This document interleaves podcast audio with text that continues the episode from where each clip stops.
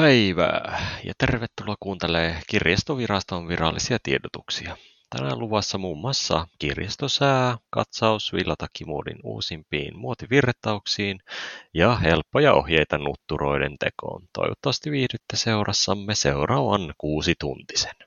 Hei, nyt sulta unohtui kyllä tärkeä asia, eli tämä suuri viivakoodilukijavertailu, mikä meidän piti tehdä tässä jaksossa, että voidaan puhua ainakin 1,5 tuntia uusista lasertekniikoista ja piippausäännistä, ai että nämä on oottanut tätä niin kauan.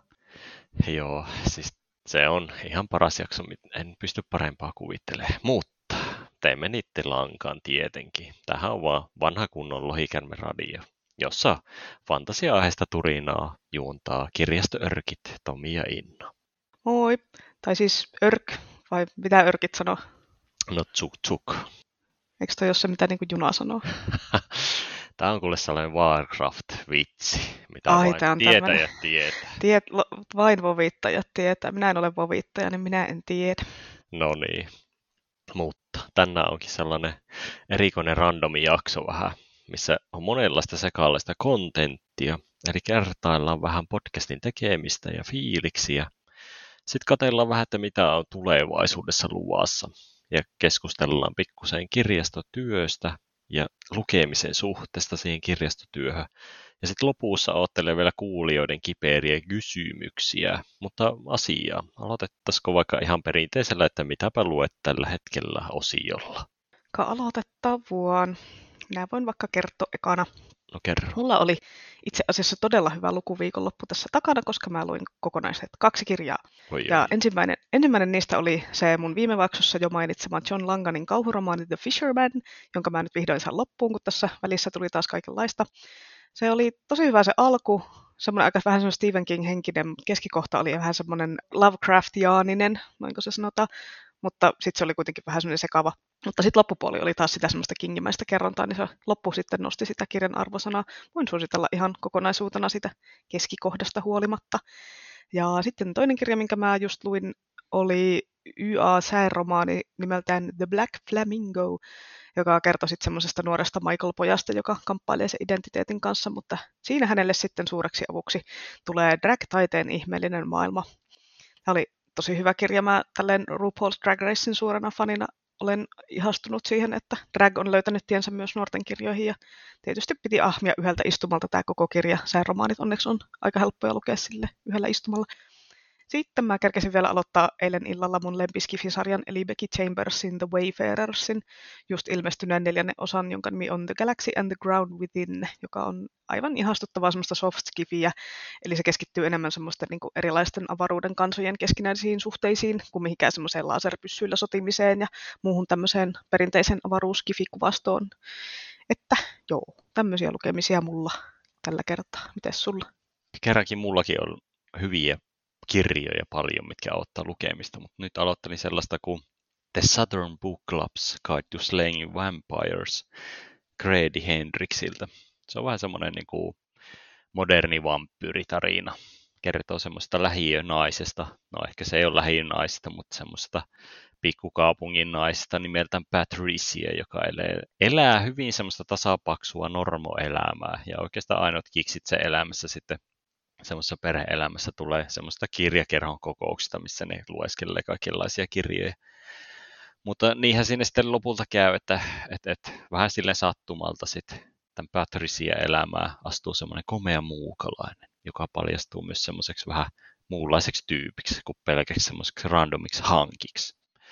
Tämä on ehkä semmoinen yhdistelmä sellaista kasarileffaa, taisi olla joskus puhettakin Fright Nightista, ja sitten semmoista Tarkia sen pure mua, semmoinen suomalainen vampyyrikirja. Tästäkin taisi olla joskus puhetta. Vähän semmoinen kombo näistä. Semmoinen pikkusen humoristinen katsaus nykymaailman vereimijöihin. Sitten Fishermania mäkin olen säästellyt itselleni lomalukemiseksi, mutta se taitakin matkata mulle kohtapuoliin. Ei ihan nyt ajoittunut kesälukemiseksi mulle. No ei, no kyllähän sä voit sitä sitten uusia, jos siihen ei tule varauksia, kunhan mä sen palautan, mutta niin. Näin nämä kirjat kiertää meillä kirjastolaisilla vaan. Niin, minun tekemä hankintaehdotus, sit sä hankit sen ja sit mä luen sen ja sit se tulee sulle ja sit kaikki muutkin asiakkaat pääsee niihin käsiksi. Kyllä. Joo, mulla toi Southern Book Club's Guide to Slaying Vampires kyllä on niin sellainen nimi, joka suorastaan niin rollaa kieleltä. Niin se on mulla omassa hyllyssä kanssa odottamassa. En ole vielä kerännyt lukea, mutta Grady Hendrix on ihan paras. Kyllä. Mutta joo, mennäänkö sitten tänne itse podcastin asiaan, kun meillähän on nyt tosiaan yli vuosi vierähtänyt tässä tätä podcastia tehdessä, niin onko sulla semmoiset, mitkä sun päällimmäiset fiilikset sulla on tästä koko urakasta, että onko sulla ollut kivaa vai onko sulla ollut ihan hanurista vai tai siltä väliltä? No siis välillä on ollut vähän kiire, kun tuppaa monet asiat ruuhkautumaan aina samaan hetkeen. Silloin ei oikein ole ollut kivaa, kun pitäisi tehdä jotain työtä sitten ihan sillä väkisellä just, kun on kauhean kiire. Mutta yleisestihän tämä on ollut tosi mukavaa puuhaa, niin kuin nyt yleensä kirjojen parissa puuhastelu ylipäätään. Kaiken teknisen homman, kun saisi täysin ulkostettua johonkin ja keskittyä vaan sitten siihen puhumiseen ja ideoimiseen, niin se olisi ihan tosi kiva. Sinänsä hassua tietty, että vapaa-ajalla teen sitten näitä hommia ihan vapaaehtoisesti kylläkin, mutta töissä ei sitten kyllä oikein semmoista niinku turhaa säätämistä jaksa yhtämään ja oikein välillä jaksa vapaa-ajallakaan semmoista liiallista teknistä juttua.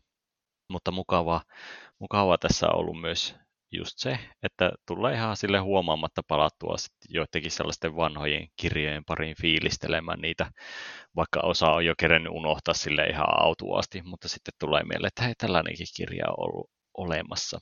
Että hyllyille tai kirjojen pariin unohtuminen on just parasta ja sitä pitäisi harrastaa säännöllisesti enemmänkin. Tosi se tietysti vaatisi se, että kävisi vapaa-ajallakin kirjastossa ja kukaan hullu käy kirjastossa. No niinpä siis hyvin. Mutta joo, podcastin näkökulmasta ollaan ehkä silleen tasaisesti parannettu hiljalleen sille meidän tasoa. Välillä ollaan notkahdettu silleen keskinkertaisuuteen ja voitaisiin ehkä koittaa pitää nämä jaksot lyhyempänä, mutta ei vielä olla onnistuttu tässä hommassa. Eikä kyllä onnistuta tänäänkään, mä vähän veikkaan. Joo, pahalta näyttää. Mutta sanoisin, että silleen kokonaisuuteen on semityytyväinen. Arvosana on tämmöinen 7,5. Äänijuttuja pitäisi kyllä kehittää ja oma kiinnostus olisi myös tehdä sitten semmoisia jonkunlaisia syväanalyyttisempiäkin jaksoja jostain kirjasta joskus, jos jotakuta nyt semmoinen kiinnostaa tai jotain vähän vastaavaa hommelia. Mutta mukavaa vaihteluahan tämä on kirjastohommiin verrattuna tai silleen niin kuin pikkusen erilaista ainakin. Joo, kyllä mäkin sanoisin, että on ollut kivaa, vaikka joskus tosiaan meidänkin olla vähän kiire, että saa kaiken niin kuin ajoissa valmiikset ja tuosta on myös ihan samaa mieltä, että olisi hirveän kiva, kun voisi vaan niin ideoida ja sitten höpöttää näitä juttuja ja sitten joku muu hoitaisi ne kaikki editoimiset ja muut tämmöiset tekniset juubelit. Parasta tässä hommassa on kuitenkin niin se kirjoista ja muista kirjastoaineistoista, kylläpä se vaikea sana, puhuminen, eikä nyt tosiaan se jonkun semmoisen äänitiedoston hinkkaaminen, mutta onhan se tosiaan jonkun tehtävä. Arvosanaksi mä annan 8, eli ei niin kuin huono, mutta kuitenkin aina parannettavaa löytyy. Mutta ootko muuten hei huomannut, että ollaan kohta tehty melkein 20 jaksoa, ihan hullua. Eli siis jos kuuntelisi kaikki putkeen, niin melkein vuorokausi menisi siinä. Joo, on. Siitä semmoinen haaste jollekin, niin kuin, että, kun on näitä kaiken maailman jäävesiämpärihaasteita ja muita silleen, että kuuntelee vuorokausi putkeen podcastiin. Ja siis se on myös ihan mielenkiintoista, että me nyt ollaan tosiaan ihan reilusti suuri osa jaksosta tehty etänä, että kun me kerettiin tehdä 4 ekaa jaksoa narulle studiossa ennen kuin pandemia iski ja sitten alkoi tämä etäily ja sen jälkeen on vaan sitten Skypessä ja Zencasterissa höpötelty. Oletko sä huomannut, että olisi niin kuin jotain tämmöisiä plussia tai miinuksia tähän tässä etäilyssä verrattuna siihen, että samassa huoneessa istuu ja höpöttää? No nyt kun on tottunut tekemään lähinnä etänä, niin sanoisin, että se on ainakin mulle paljon vaivattomampaa kuin raahutua sitten sinne pääkirjaston studioilla nauhoittelee sitä matskua. Liikaa teknistä säätöä, jota jo kaipasi äsken vähemmäksi ja fyysistä siirtymää paikasta toiseen, vaikka ei tästä nyt kotoa kovin pitkä matka tuohon pääkirjastolle olekaan. Mutta helpompi vaan kotona nauhoittaa kaikissa rauhassa ja lähteä sitten töihin. Jep, tai no siis työajallahan me siellä kotonakin tehdään tätä, mutta kuitenkin. Kyllä. Mutta niinku, samaa fiilistähän siinä nyt ei tietysti ole, kun ei näe niinku toisen ihmisen reaktioita livenä. Joskus ne läpät on sitten paljon parempia ihan siinä hetkessä, mutta onnistuu tämä nyt jollain tavalla kuitenkin tällä etänäkin. Nauhoitusympäristönähän se PK-komppi eli nauhoitus kautta soittomesta. Se on ihan semmoinen tunnelmallinen Vaikka en kyllä muista, että se olisi jotenkin ihmeellisesti akustiikaltaan vaikuttanut positiivisesti tai negatiivisesti sitten näihin meidän jaksojen äänenlaatuun. Täytyy ehkä joskus tehdä semmoista empiiristä tutkimusta lisää ja testailla. Tietysti tälleen korona-aikana nyt ylipäätään nämä etäjutut menee silleen luonnollisesti etusijalla. Täysin sitten semmoisen lonkalta vedetty ja freestylattu jaksoon täytyisi olla kyllä jo sitten samassa huoneessa, näin uskon. Niinpä, että jos semmoiseen Bomfunk MC's-tyyliseen vapaatyylittelyyn lähdetään, niin ei se oikein onnistu silleen pelkällä etäyhteydellä, kun sitten siinä päätyy helposti puhua toisen päälle tai muuten menee semmoisessa sekavaksi touhuksi, jos ei näe toisen naama ollenkaan. Kyllä mua vähän aluksi mietitytti, että mitähän tästä nyt oikeasti tulee, kun yhtäkkiä vaan silleen vuosi sitten jouduttiin hyppäämään tämmöiseen etämuutoon, mutta kyllä tämä nyt on sitten kuitenkin mennyt ihan hyvin ja saatu ihan hyvä rutiini tähän hommaan, että tuntuu vaan aina, että niissä komppiäänityksissä, että siellä tuli aina hirveä kiire, kun joku semmoinen ihan oikea asiakas oli aina huohottamassa niskaan siellä oven takana, että hänen vuoro alkaa tasalta, niin nyt saa sitten kaukessa rauhassa tehdä näitä tämmöisiä 1,5 tunnin megajaksoja täällä, että kun 5 jaksosta eteenpäin meidän jaksoja mitat suunnilleen niin tuplaantuu, että ennen oli semmoista 1,5 tuntia 3 varttia ja nyt ollaan 1,5 tuntia, että jos nyt jostain kuulijasta tuntuu siltä, että nämä jaksot on ihan liian pitkiä, niin voitte syyttää pandemiaa sitten tästäkin. Kyllä. Onko sulla hei muuten jotain tämmöistä niin lempijaksoa meidän tuotannosta tai jotain tämmöistä jaksoa, mihin sä et ole niin tyytyväinen? No onhan mulla, mutta täytyy vielä tuohon edelliseen sanoa, että kiireessä harvemmin just tulee tehtyä mitään oikein hirveän hyvin, niin se on kyllä... Ehkä hyvä tähän etäilyyn just, että ei ole niin paha kiire koko ajan. Voi keskittyä paremmin. No mutta siis siihen jaksoon. No lemppari jakso. Ehkä tälle leffahulluna ukkelina täytyy tietty vastata, että Night of the Living Dead Librarians, eli jakso 11, osa 1. Koska siinä keskusteltiin kauhuleffoista. Mutta tavallaan se nyt liittyy kuitenkin siihen kirjakomboonsa, eli ehkä se koko kombo on sitten se minun lemppari. Kirjastofantasia jakso oli taas kiva tehdä, kun idea sit siihen syntyi vähän sille niin kuin lennosta. Ja yllättäen varmaan sen takia, kun oli ajatellut niihin aikoihin, että olisipa kirjastossa sitä ja tätä, ja meni varmaan pikkusen hermot tuhannen kerran johonkin käytännön juttu, että jopa kirjastot voivat mennä toisinaan tunteisiin. Älä nyt. Eikö tämä nyt olekaan semmoista, ihanaa onnea auvua, kun saa vaan olla täällä ihanien kirjojen keskellä työskennellä, ai että. No onhan se tietysti, mutta...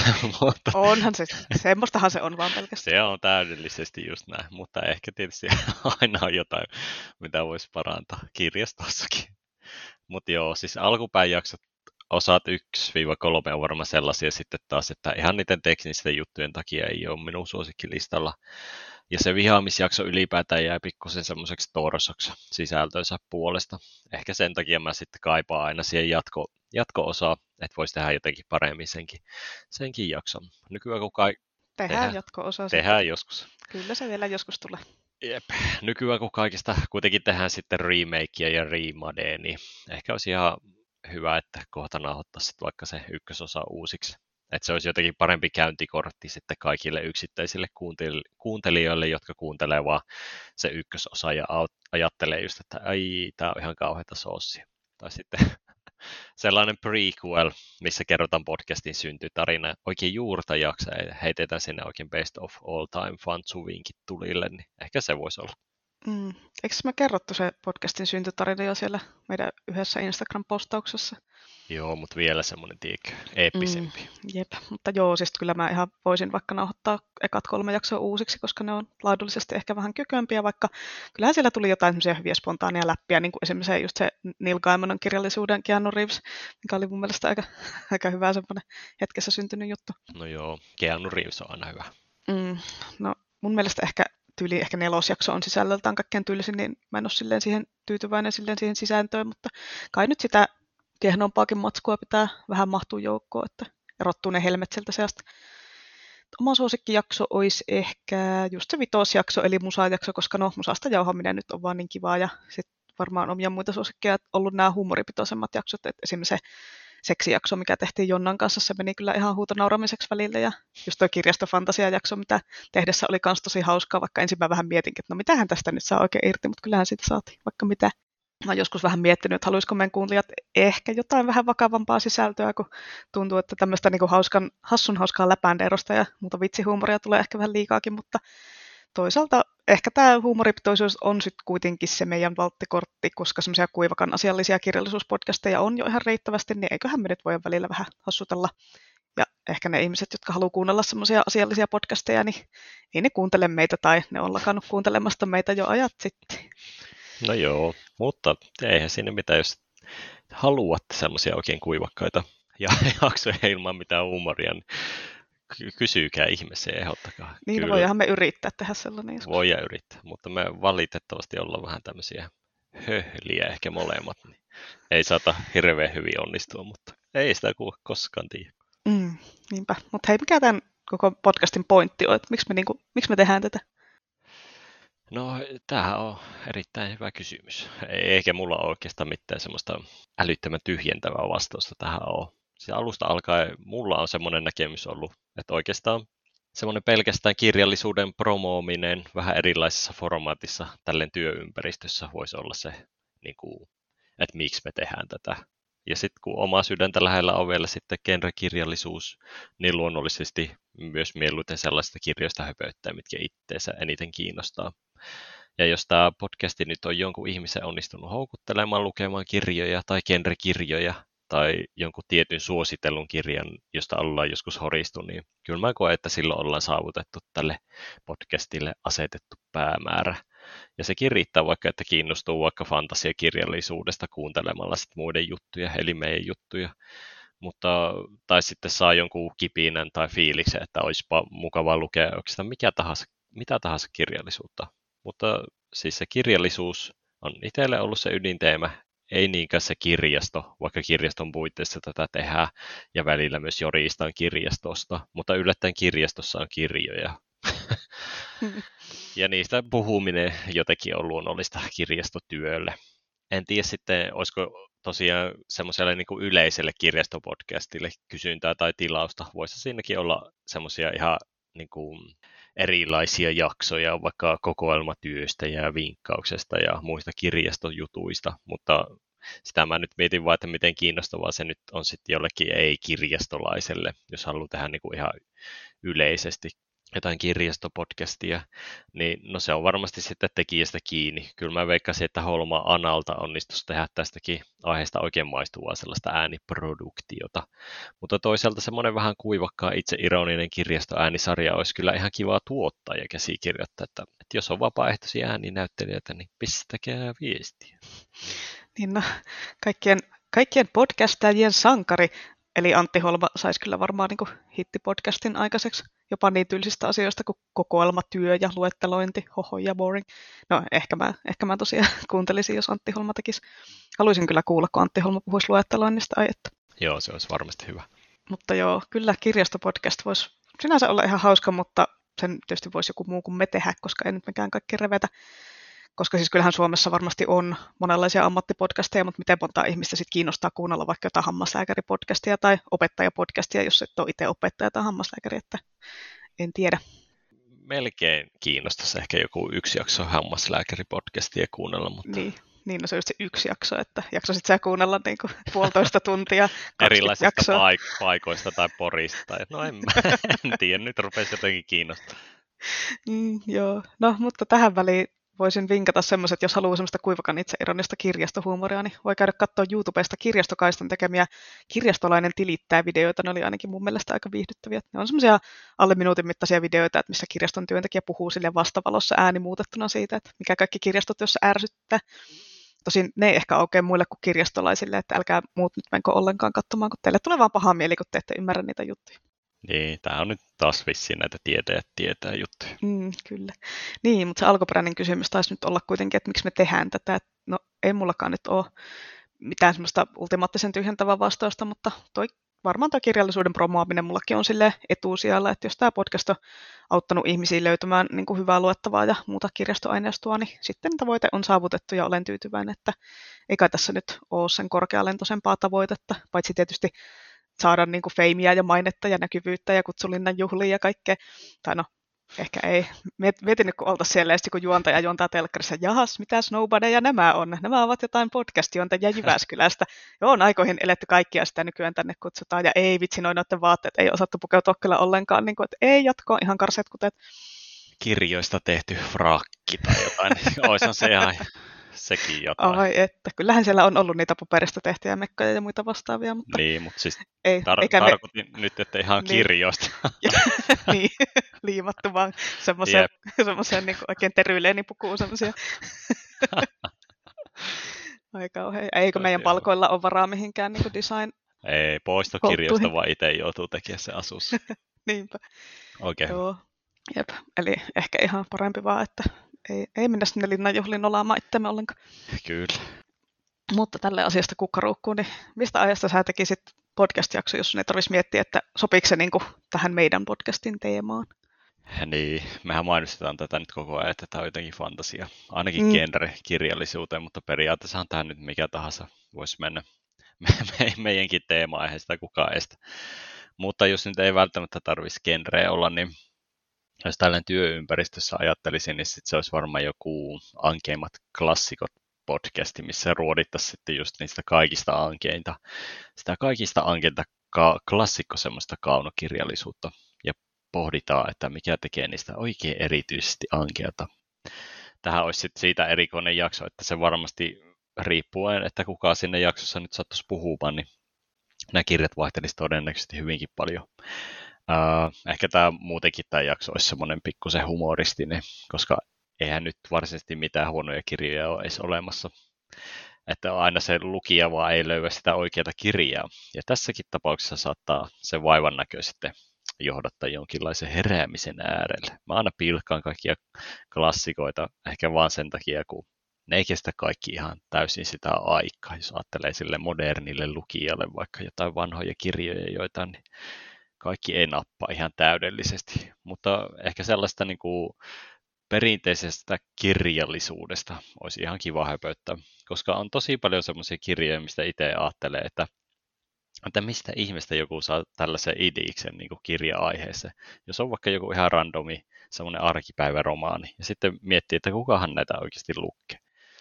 Ei silleen niin kuin huonolla tavalla, mutta että kuka niitä lukee tällaisia kirjoja. Jokuhan niitä lukee. Ehkä jotain semmoista tutkivaa journalismia sitten eri kirjallisuuden lajien lukijoista olisi ihan hauska tehdä myös. Ja sitten joku koonti, että saatiinko nyt ratkaisevia tutkimustuloksia. No mutta mä veikkasin, että vastaus olisi vaan se, että ihmiset lukee mitä huvittaa. No niin, ei sun tarvitse tätäkään jaksoa enää tehdä, kun se homma ratkaisi ja sä sait vastauksen tähän kysymykseen. Kyllä. Mä voisin ehkä itse tehdä työn puolesta vaikka semmoisen niin kuin Vihatuimmat kirjat podcast-sarjan, missä kirjaston työntekijät tai muut henkilöt sais kertoa niiden inhokkikirjoista, että se olisi paljon mielenkiintoisempaa kuunneltavaa kuin semmoinen, että kerrottaisiin lempikirjasta, että se lempikirja-aspekti on vähän nähty, mutta vihaaminen olisi hedelmällistä ja varmaan myös hauskaa ja herättäisi keskustelua ja tunteita ja mielipiteitä. Täytyisi päästä tekemään joskus se meidän antivinkkaus jossain muodossa, niin se voisi olla jollain tasolla ainakin lähelle tätä ajatusta. Jos me tehdään se antivinkkaus, niin sitten pitää siitä tehdä podcast-jakso. Niin, ehkä. Mutta joo, siis jos joku ihan randomi jakso pitäisi tehdä vaan niinku omaksi huikseen, niin sitten mä voisin tehdä semmoista post-rock kautta drone gaze musabändien lyriikoista jonkun jakson. Tämän tyylissä musassa nyt ei välttämättä aina ole edes lyriikoita ihan kauheasti, mutta sitten niissä biiseissä tai levyissä, missä on, niin ne on sitten aina jollain tavalla kiinnostavia.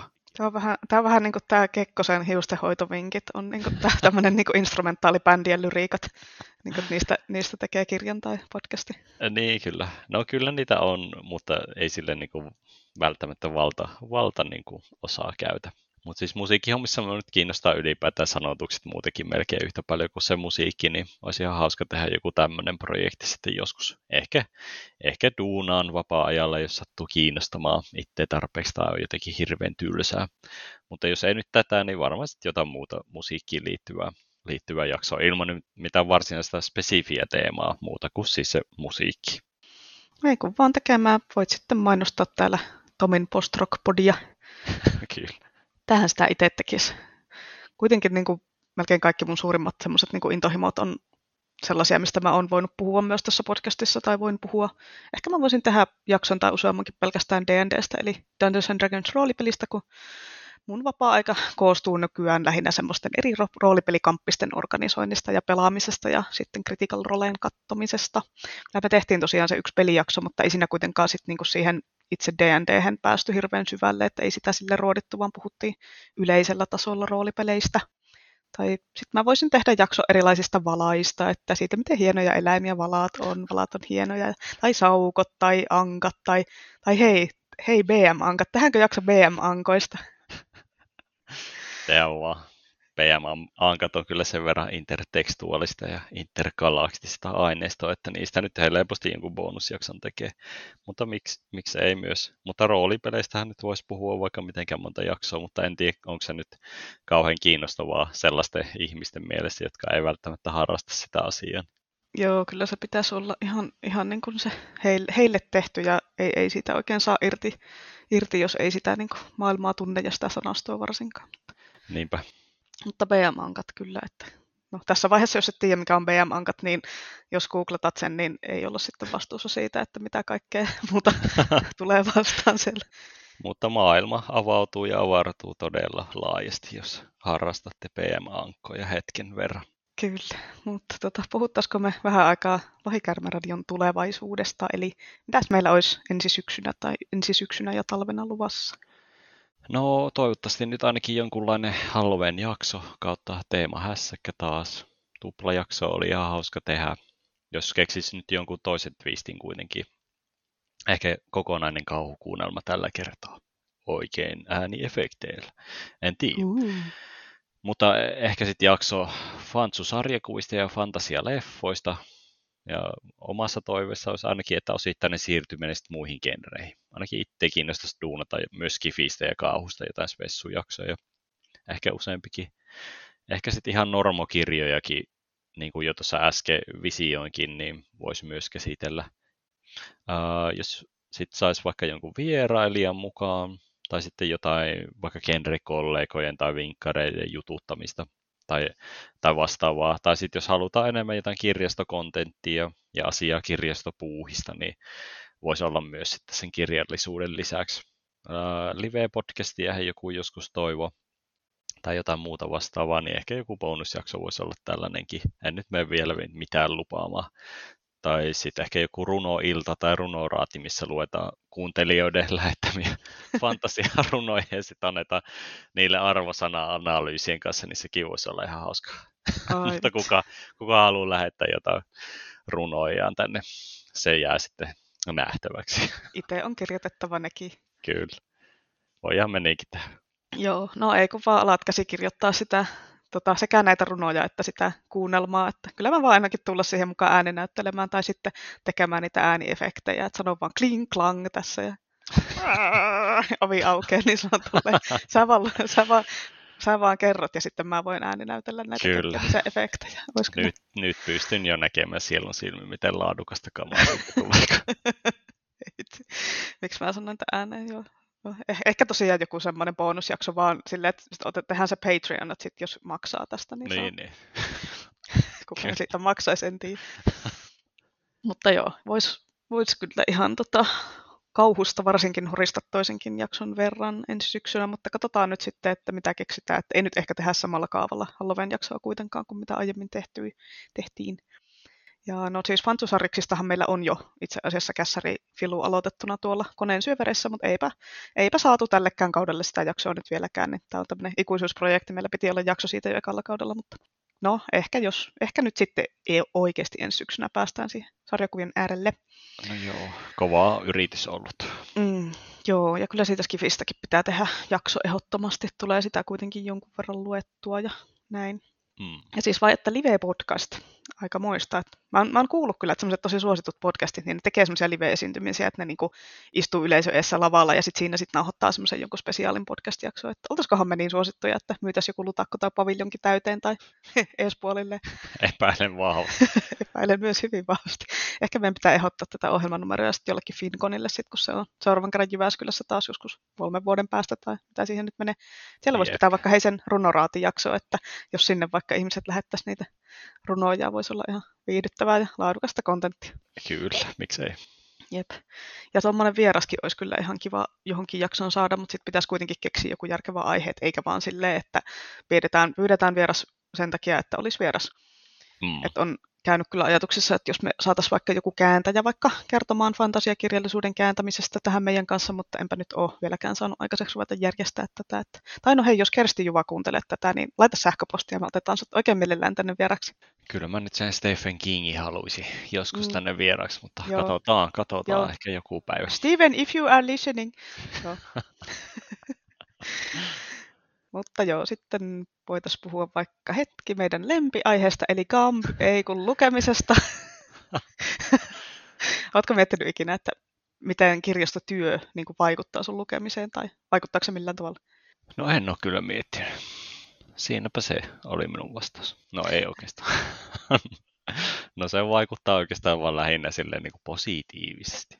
Sillä tavalla, että törmää aika paljon huomattavasti useammin kiinnostaviin kirjoihin kuin pelkästään silleen vaan, että selailee hyllyjä, kun näkee samalla, mitä muut ihmiset nyt ensinnäkin lukee ja varailee, ja sitten, että mitä uutuuksia meillä liikkuu ja mitä kirjoja nyt ylipäätään liikkuu. Kun kirjat kun liikkuu, niin silloin niihin törmää jotenkin paremmin kuin silloin, kun ne vaan seisoo paikoillaan tai istuu, tai mitä kirjat nyt yleensä tekee kirjahyllyssä. Ne ovat omalla paikallaan, ovat olemassa, mutta siis joo, toisinaan on vähän liikaakin sitten kaikkia herkkuja tarjolla, mutta tämä on tämmöinen positiivinen ongelma.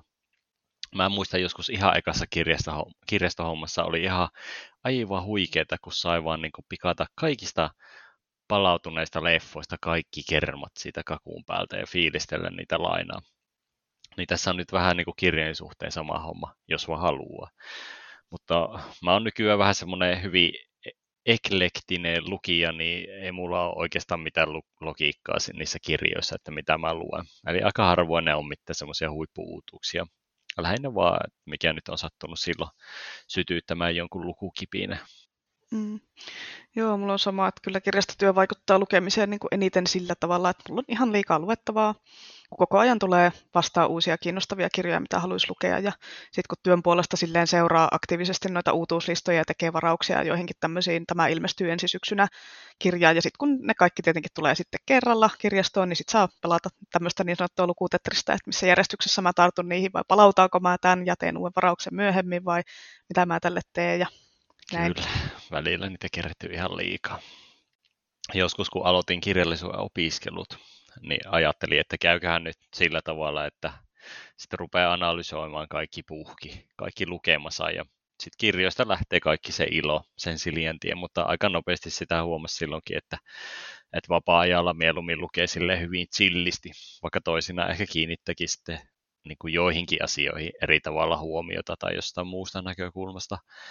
Käytännössä kirjastotyö ei periaatteessa välttämättä vaikuta lukemiseen sitten niin kuin millään tavalla. Kirjastossahan voi silleen teoriassa olla töissä vaikka koko ikänsä lukematta yhtään mitään. Niin kuin kirjojen käsittely tai kirjastokokoelman ylläpitäminen ei varsinaisesti vaadi sitä, että luetaan ne kirjat, mitä siellä hyllyssä on, tai edes niin kuin mitä käsissä käy. Tietysti jos mennään ihan jonnekin kirjastojen alkuhämärään, niin kirjastohoitajien silloin oletettiin tietävän koko kirjastojen kirjojen sisältö, mutta ei se oikein nykyisin onnistu, kun volyymit on niin erilaiset ja ei se ehkä se tarkoitusperääkään enää ole samanlainen. Joo, no siis yleinen mielikuvahan monesti ihmisillä on se, että jos sä oot kirjastossa töissä, niin sä myöt niin kuin luet tosi paljon, vaikka eihän se nyt tosiaan vaadi sitä. Et enemmän se on just sitä, että niin kuin työn ohessa sä luet paljon kirjojen takakansia ja sä näet niitä kirjoja, niin sit sä opit siinä eri kirjoja ja kirjailijoita muistaa silleen, ja sit sä alat vähän hahmottaa, että no mitä kirjailijaa mä voisin suositella tälle asiakkaalle, kun se on nyt lukenut kirjan X, niin mitä se voisi lukea tämän jälkeen, jos siis teet tämmöistä niin kuin asiakaspalvelutyötä tiskissä, että onhan siis kirjastossa töissä paljon ihmisiä, jotka tekee sit ihan kaikkea muuta, että ne ei ole niin kuin ollenkaan siinä asiakkaiden kanssa tekemisissä, ja sitten tietenkin vielä tieteelliset kirjastot sun muut tämmöiset erikseen, missä nyt ei edes ole mitään peruskaunoa hyllyssä, vaan siellä on pelkkää tiukkaa asiaa. Kyllä, mutta kyllä nyt varmaan silleen perinteinen kirjastolainen on sellainen, joka kuluttaa kirjallisuutta eri muodossa paljon, mutta nykyisin on kirjastot just, niin kuin sä sanoitkin, niin kirjastoissa on myös muutakin tekemistä ja juttuja kuin ne kirjat, eli ei pelkästään tarvitse nyt olla mikään kirjastojen kirjallisuuden semmoinen rakastaja tai mikä nyt, jos sä haluat olla kirjastossa töissä. Pärjää kyllä. Ja nykyään sitä kirjaa on niin paljon, että et sä millään voi pysyä kaikesta kärryillä ja olla lukenut kaikkea. Että Ei, melkein parempi onkin, jos on joku spesialisti, niin sitten ainakin niinku handlaa jonkun tietyn asian hyvin. Mutta siis kirjastohan nyt voi muutenkin nähdä sellaisena niinku kirjojen välitilana muutenkin, missä me vaan ohjataan ne silleen niinku lukijoiden haltuun tavalla tai toisella semmoisessa epämääräisessä aikatila jatkumossa. Ja toki kirjastot on sitten muutakin, mutta tälläkin tavalla asian voi kokea, jos niin haluaa. Sitten jos haluaa hifiistellä ja vaikka kertoa asiakkaalle jotain kirjasuosituksia, jos joku sattuu kysymäänkin, ja kysykää ihmeessä, se on ihan hauskaa, niin kannattaa jo ainakin takakantaa vähän tavata tai aavistaa kansikuvasta jotain etiäisiä siitä sisällöstä. Niinpä. Mutta sitten minun lukemiseen vaikuttaa myös se, että minä olen kirjavinkkari, kuten siis sinäkin olet, joka vinkkaa nuorille. Eli työn puolesta sitten saa kautta pitää myös lukea nuorten kirjoja, vaikka toki mä lukisin niitä muutenkin, niitä tiettyjä nuorten kirjoja, eli lähinnä YA-fantasiaa, skifiä ja sitten jotain teiniromantiikkaa, niin en mä ihan niin paljon niitä ehkä lukisi vuodessa kuin nyt, eikä välttämättä tulisi ihan yhtä paljon luettua tämmöisiä niin kuin yläkouluikäisille mopo- tai energiajuomapojille suunnattuja huumorikirjoja. Niin, minähän luen sitten vielä vähän nuoremmille yleensä tarkoitettuja, niin no, sinä saat lukea niitä Pieruja, Kakka ja muu huumorikirjoja, ja sinä vaan nautit siitä. Kyllä minä nautin oikeastaan niistä, että niissä lasten kirjoissa on vielä semmoista mukavaa niin kuin hömppää menoa, että ei ole liian vakavaa elämä, niin se on ihan hauskaa vaihtelua sitten tietysti sille, mitä itse yleensä lukee. Kauhean ankeita kirjoja muuten lukisi vain.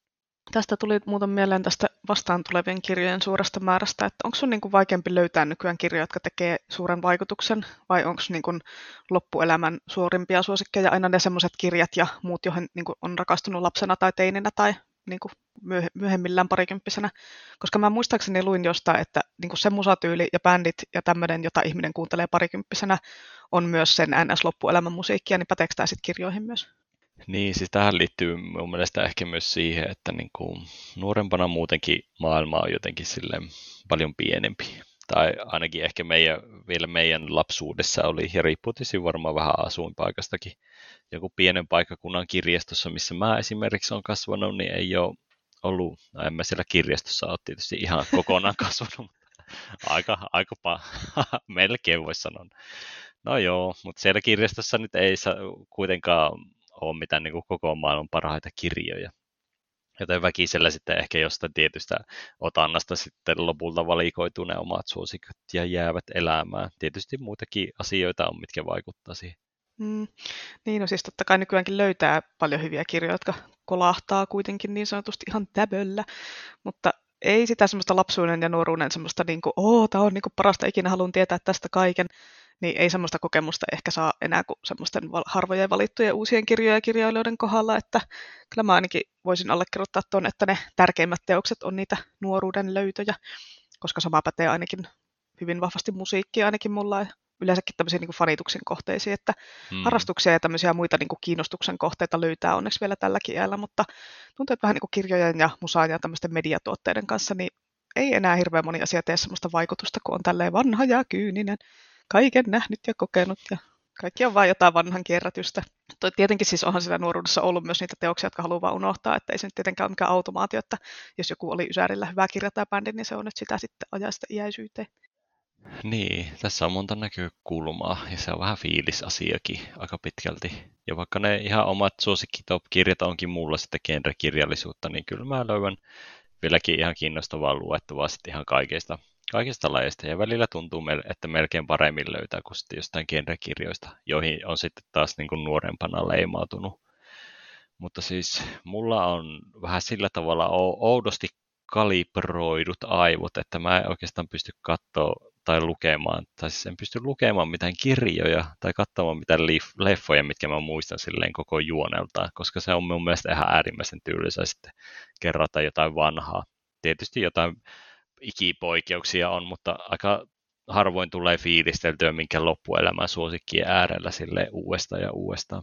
Ihan kiva vaan, kun on semmoista, niin kuin, tai on paljon variaatiota nykyisimmistä niin kuin valkata ja yllättyy sitten silleen positiivisesti, tai välillä vähän vähemmän positiivisesti. no nostalgiastahan on joku filosofi tai psykologi tai joku vastaava sanonut, että se vaan rajoittaa ihmismieltä, niin pakkohan se on ammatti-ihmisen luottaja. Tämmöisiä elämänkauhuja välteltävä.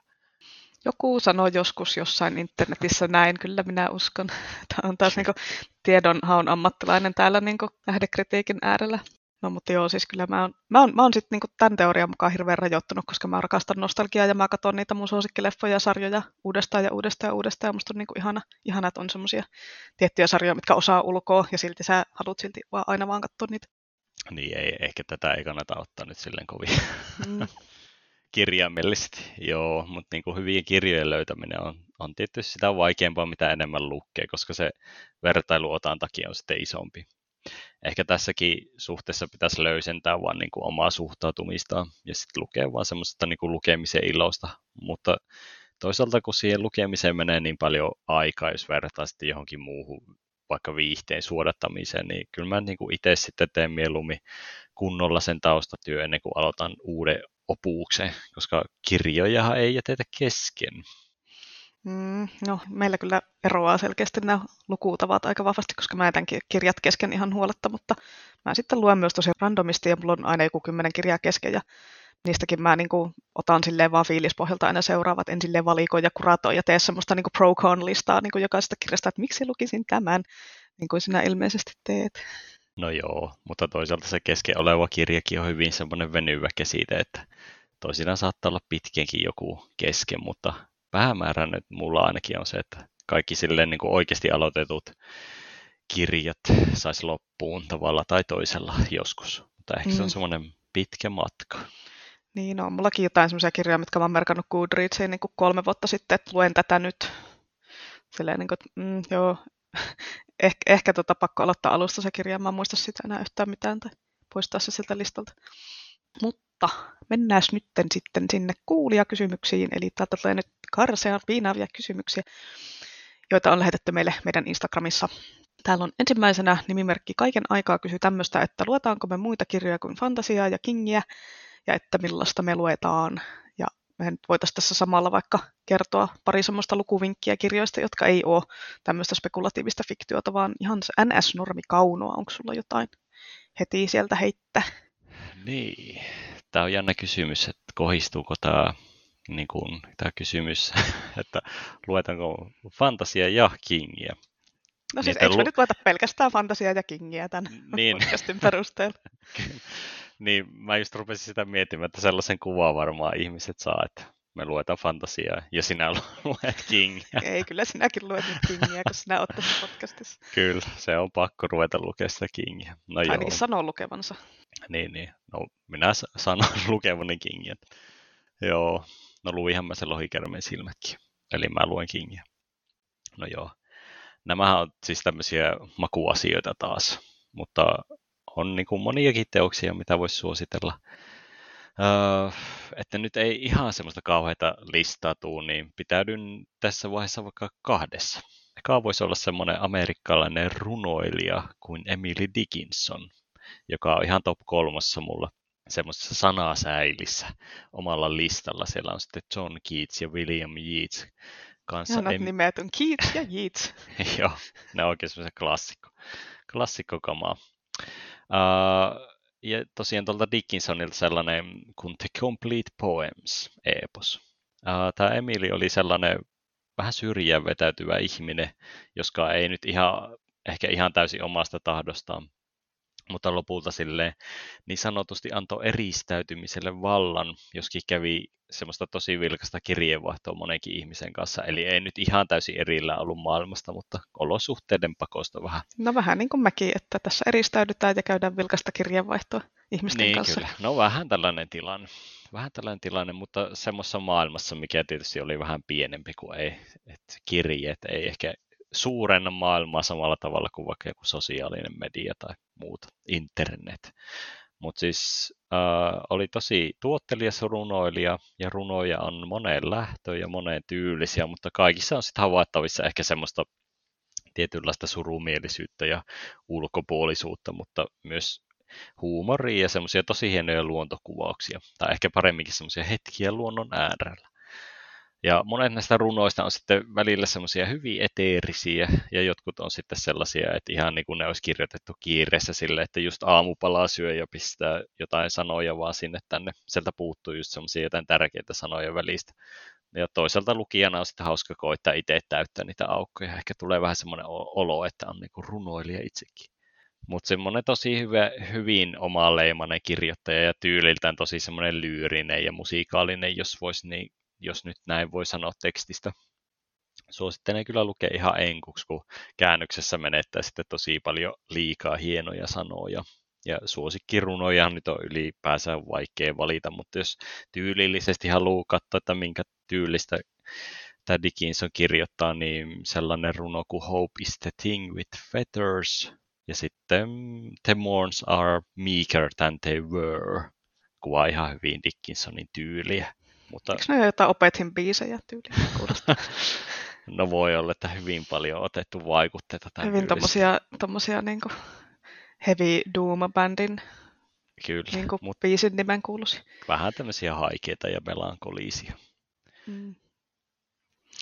No runous on kyllä itselle sellainen lajityyppi, että ei kyllä tule luettua. Mä tykkään jostain yksittäisistä runoista, niin kuin just Walt Whitmanilta tai Dylan Thomasilta tai sitten joltain Saima Harmajalta, mutta en mä kuitenkaan sille lukemalla lue niitä, paitsi tietenkin Antti Holman kauheimpia runoja, koska ne on ihan best. Mun omista henkkohtlukemisesta varmaan niin kuin 90% on spekulatiivista fiktioa, mutta mä kattelin just mun lukutilastoja muutamalta viime vuodelta, ja siis joo, kyllä, minä pidän tarkkaa Excel-tilastoa mun luetuista ja omistetuista kirjoista ja kaikista niiden spekseistä, niin siellä on myös kyllä jonkun verran niin sanottua nykykirjallisuutta, mutta ne on sitten kyllä lähes kaikki vaan sit niitä nuorten kirjoja, joita mä luen vinkkauksia varten, eli nämä töitä varten luetut kirjat hieman vääristää tätä tilastoa. Mä luen jonkun verran jännityskirjoja, esim. Younesbö on sydäntä lähellä, ja sitten tämä Kate Atkinsonin Jackson Brody-sarja on semmoinen, mistä on tykännyt. Mutta tämmöinen niinku perusaikuisten normikauno ja romantiikka ja varsinkin historiallinen fiktio niin ei kiinnosta niinku pätkääkään, mutta... Mä oon lukenut viime vuosina 2 semmoista kirjaa, jotka käytännössä on niin kuin historiallisia romaaneja, kun ne sijoittuu 50- ja 70-luvulle, ja mä haluaisin suositella niitä teille muillekin. Nimittäin Taylor Jenkins Reidin kirjoittamat Seven Husbands of Evelyn Hugo ja Daisy Jones and the Six. Nämä kirjat kertoo semmoisesta niin kuin legendaarisesta Hollywoodin kultakauden näyttelijättärestä Evelyn Hugosta ja sitten 70-luvun yhdestä tunnetuimmasta rocklaulajasta Daisy Jonesista. Ja siis jos nyt mietitte, että siis ketä tyyppejä nämä on, niin nämä on siis täysin fiktiivisiä henkilöitä ja muusikoita, mutta ne on kerrottu niin elävästi ja todellisen tuntuisesti, että itse mä oikeasti menin googlettamaan tätä siksi, että onko tämä oikea bändi, että mitä mä en ikinä kuullut tästä. Että mä en rupea tässä nyt näitä juonia sen kummemmin referoimaan, mutta näissä kerrotaan siis näiden fiktiivisten henkilöiden ja bändien tarinat ja mukana on paljon ihmissuhteita ja draamaa ja romantiikkaa ja kaikkea tämmöistä. Tämä Reid on ihan niin kuin mestari kirjoittaa semmoisia hahmoja, jotka oikein niin kuin hyppää sieltä sivulta. Ja semmoiselle hahmovetoiselle lukijalle kuin minä olen, niin nämä oli aivan täyttä kultaa. Lukekaa nämä, suosittelen todella lämpimästi. Mä oon itse antanut näille molemmille 5 tähteä, ja nämä oli just semmoisia kirjoja, jotka on niin kuin sillä semmoisella aavitsi. Nämä on niin hyviä semmoiselle niin kuin teini-ihastustasolle meni niin kuin suoraan. Ja hei siis toi Daisy Jones and the Six itse asiassa ilmestyy Kummerukselta ensi syksynä, eli jos maltatte ottaa sinne asti, niin sitten voitte lukea sen myös suomeksi. Juhu. Eli löytyy muualtakin luettava kuin genrekirjoista. Joo, kyllähän ne aina niin, vaatii vaan, että osuu se oikea kirja kohdalle. Ja näin myös minun kohdalla. Niin, mutta... tai menee mukaan siihen somejuttuun, että somessa kauheasti hehkutetaan jotain kirjaa, niin sitten on silleen, että kai mä nyt itsekin sitten kokeilen tätä ja joskus sitten osuu kohdille. Niin. Joskus parviälykin tietää, että mikä on hyvä kirja. No kyllähän se antaa viitteitä aina, jos monet muutkin ihmiset tykkää, mutta toisaalta ihmiset tykkää niin erilaisista kirjoista kuin, niin kuin toisinaan kuin itse, että se voi olla myös paha virhe. No joo. Toisena esimerkkinä mulla voisi olla Virginia Woolfin Majaakka. Sitten taas, mikä taas periaatteessa kertoo vaan semmoisen perheen suunnitelmista, käyvät tsekkaamassa kesäpaikan lähellä sijaitsevaa majaakkaa, mutta sinne pääsemissä nyt kestää ja koko kirja ei oikeastaan kerro varsinaisesti yhtään siitä majaakasta. Eikö tämä nyt ole niin kuin se Muumien majakkasarjakso, että kun ne meni sinne majakalle ja no joo, ihan siltä. No periaatteessa voisi olla, että saa melkein sama kirja. Onko siinäkin ja... aavelaiva? No en minä nyt halua spoilata koko kirjaa. Eli on. Lukekaa, hyvät ihmiset, niin tiedätte, onko tämä sama kuin Muumien majaksa. No joo, Woolfilta yleensä kehotetaan lukemaan Orlando, mikä on taas ihan hyvä kirja, tai on hyvä kirja ja eeppinen käänteeltä, mutta Woolfi tunnetaan semmoista tajunnonvirta kirjoitustyylistään melkein parhaiten. Ja sitten tämä tulee ehkä paremmin esiin just majakassa, mikä on semmoinen hyvin vähäeleinen ja riisuttu tarina ihmisistä. Itselle tärkeä kirja ehkä just enemmän semmoista kirjoitusteknisistä syistä. Majakkaa kun lukee, niin pääsee silleen jotenkin lähelle tätä semmoista omintakeista kirjoitustyyliä, missä ne tapahtumat tai ne fiilikset saattaa vaihtua sitten ihan erilaiseksi. Niin kuin vaikka kesken lauseen. Ja vaikka tämmöistä modernia kauhukirjallisia. Tämä on sun salamurhaa ja sarjamurhaa. No joo, tämä on minun näköjään. Mutta modernia kaunokirjallisuutta vaikka onkin, niin ei se ole yhtään niin monimutkaista, miltä voisi ehkä kuulostaakin. Että jos toi tajunnon virtatekniikka iskee lukuhermoon, niin kannattaa lukea sitten seuraavaksi Aallot, joka on ehkä saman tyylistä. Jos nyt tälleen loppukaneettina vielä kertaan tai vastaan edes jollain tavalla tähän esitettyyn kysymykseen, niin kyllä luen laidasta laitaan paljon kyllä kirjallisuutta ja esimerkiksi tietokirjoja tykkään lukea paljon myös sellaista ihan perinteistä tai aiheeltaan semmoista tavanomaista kaunokirjallisuutta. Luen aika vähän nykyään, että enemmän kiinnostaa just joko, että jollain erikoisella tavalla kirjoitettu tai sitten se aihe on vähän, tai käsitellään jollain eri tavalla. Semmoiset ihan perinteiset kirjat on vähän tuppaa olemaan aina samanlaisia ja sen takia vähän semmoisia tylsiä. Eli tämä yllättävän ympäripyöreä vastaus on ehkä just sopiva vastaus mulle tähän kysymykseen. Oikein sopiva vastaus. Sitten täällä on Noppatuori roolipelistriimin. Mihka on kysellyt, että jos teidän pitäisi elää jossain fantasiamaailmassa, niin millaisen valitsisitte? Oikein hyvä kysymys. No joo, tämä on... No ei tämä nyt hirveän vaikea ollut loppujen lopuksi.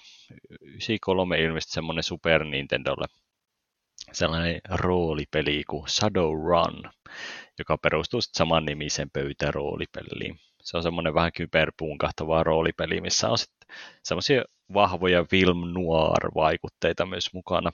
Mutta se on myös bonuksella sellainen maailma, jossa on olemassa myös taikuutta. Eli ei ole mitään pelkästään semmoista high-tech-kyberpunk-menoa, että missä tekniikka on kuningas. Ja sitten lohikäärmeet on myös erityisesti isohkossa roolissa. Se olisi ehkä semmoinen sopiva kombinaatio mulle fantasia ja skifiä. Sellaisessa high fantasy setupessa ehkä itse vaivaa eniten se hygienian puute. Vaikka tietysti taikuudella sit voidaan perustella kaikkea ja varmasti jotkut taikakalsarit pysyisivät ikuisesti puhtaana ja ehkä joku taikavessakin voisi olla mahdollinen, mutta sitten pitäisi taas olla varmaan joku velho tällaisessa maailmassa ja varmaan joku perusperä tässäkin todellisuudessa olisi niin kuin näin mahtava hygieniavelho. Eli siinä mielessä sellainen niin kuin semifuturistinen maailma, missä viemäröinti on jo kehitetty ja muitakin teknisiä vimpaleita on tarjolla ja sitten on vielä mahdollisuus niin kuin semmoisiin taikaelämän omituisiin käänteisiin, niin se varmaan vetoisi minua eniten. Niin kuin vessassa ja suihkussa on kuitenkin ihan kiva käydä ja juua niin kuin puhasta vettäkin ja sitten niin kuin puhtana sit herkutella läheisessä tavernassa jotain herkkuruokia semmoisen kyberneettisen takkatulen äärellä, niin se on se voittava kombinaatio. Ei vitsi hygienia velho, että ei kun vaan prestidigitationia housuun tasaisin väliajoin. Tai taas näitä vain D&D-jutut.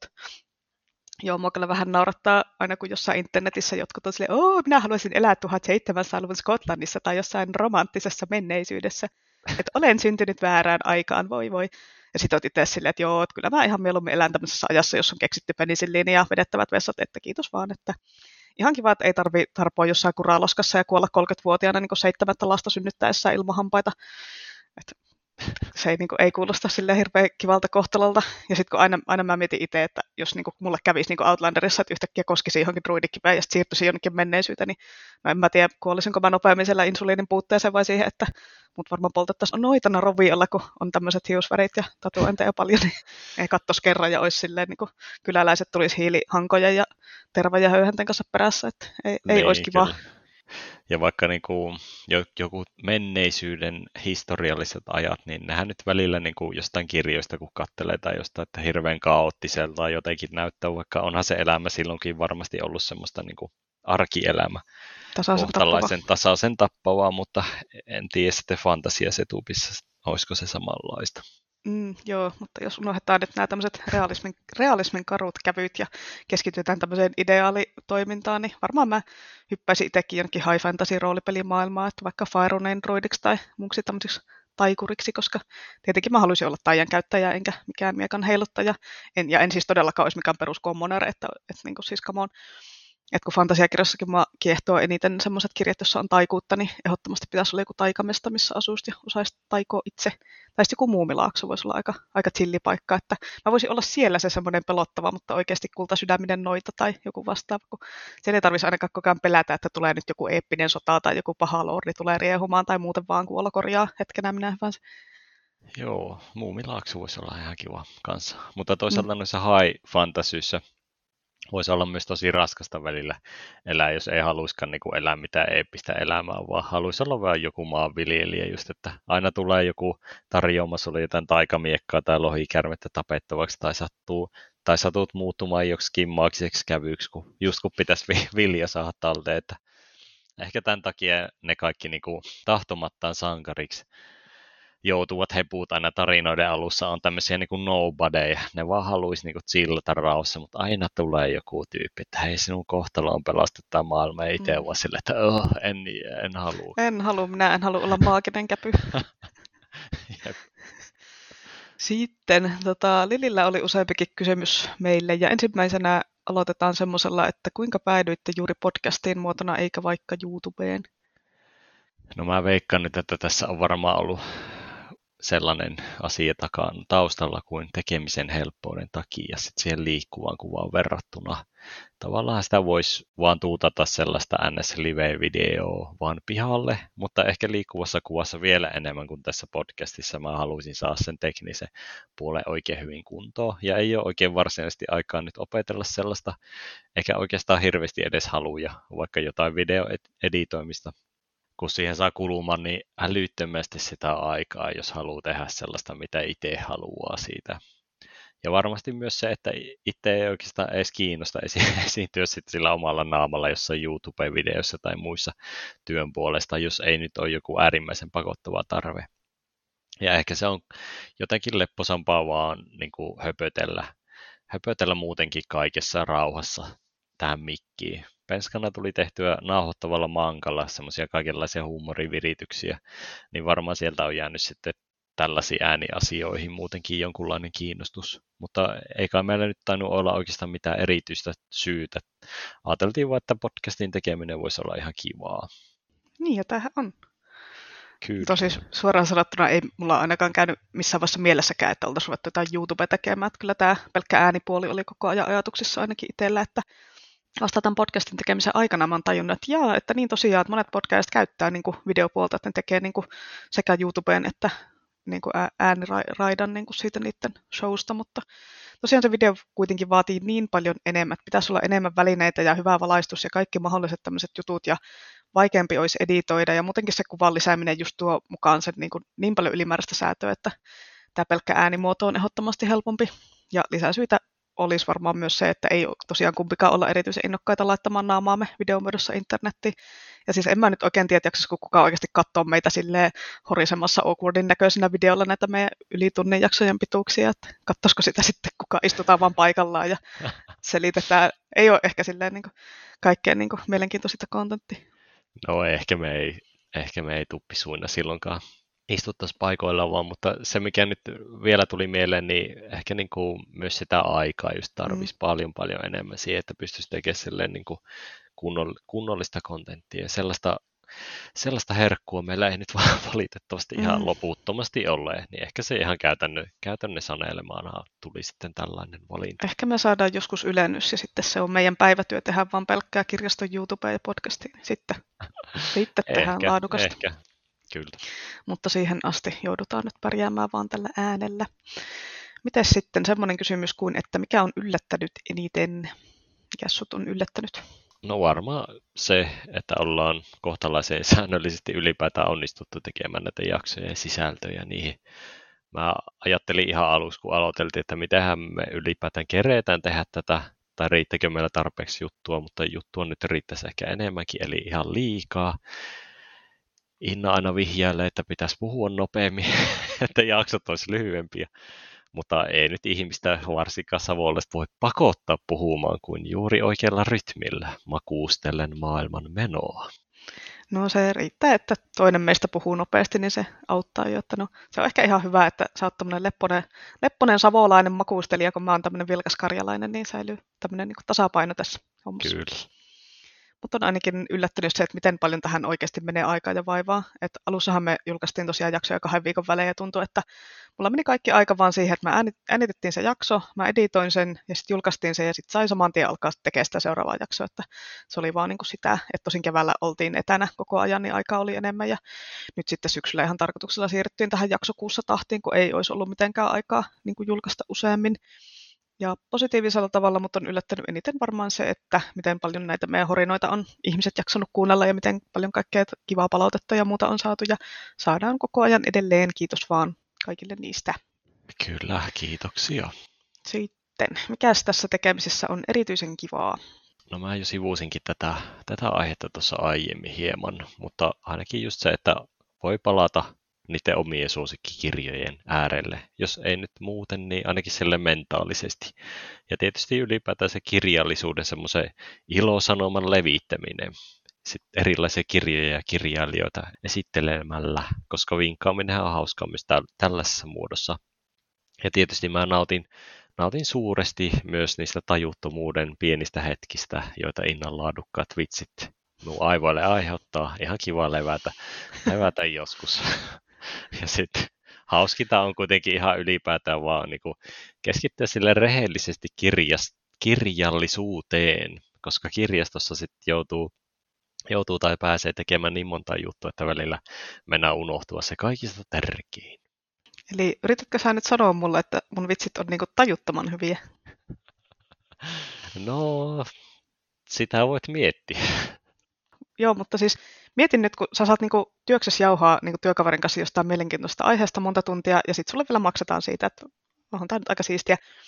Ja tietenkin kiva on, kun se saa itse puhua niinku itselle tärkeästä aiheesta, eli tästä genrekirjallisuudesta, ja suositella kuulijoille kaikenlaisia teoksia, mistä on itse tykännyt. Ja onhan meillä näitä jaksoja nauhoittaessa myös yleensä aika hauskaa, kun niinku ehkä olette huomannut jo.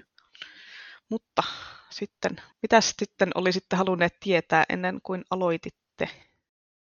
Mitä olisitte halunneet tietää ennen kuin aloititte? No ainakin sen, että tarvitaan kunnolliset tai kohtuulliset laitteet alusta asti.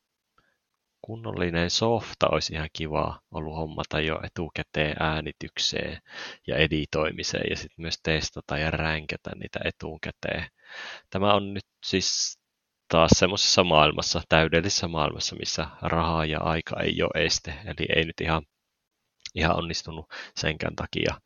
Oikeastaan kaikki, mikä itse vaivaa tässä hommassa, niin liittyy täysin johonkin teknologiseen puoleen. Et sisällön suhteen mä tyydyn kyllä siihen, mitä on ja ollaan saatu siinä hetkessä aikaiseksi, varsinkin kun me tehdään tätä tälleen sivuprokkiksena ihan täysin muun työn ohessa. Mutta aina niin kuin kontentin puolesta varmasti parempaa jälkeä pystyy tekemään. Mutta kyllä mä siinä suhteessa luotan siihen, että me kehitytään kyllä, kunhan jaksetaan vaan kokeilla erilaisia tapoja ja tulokulmia tekemiseen.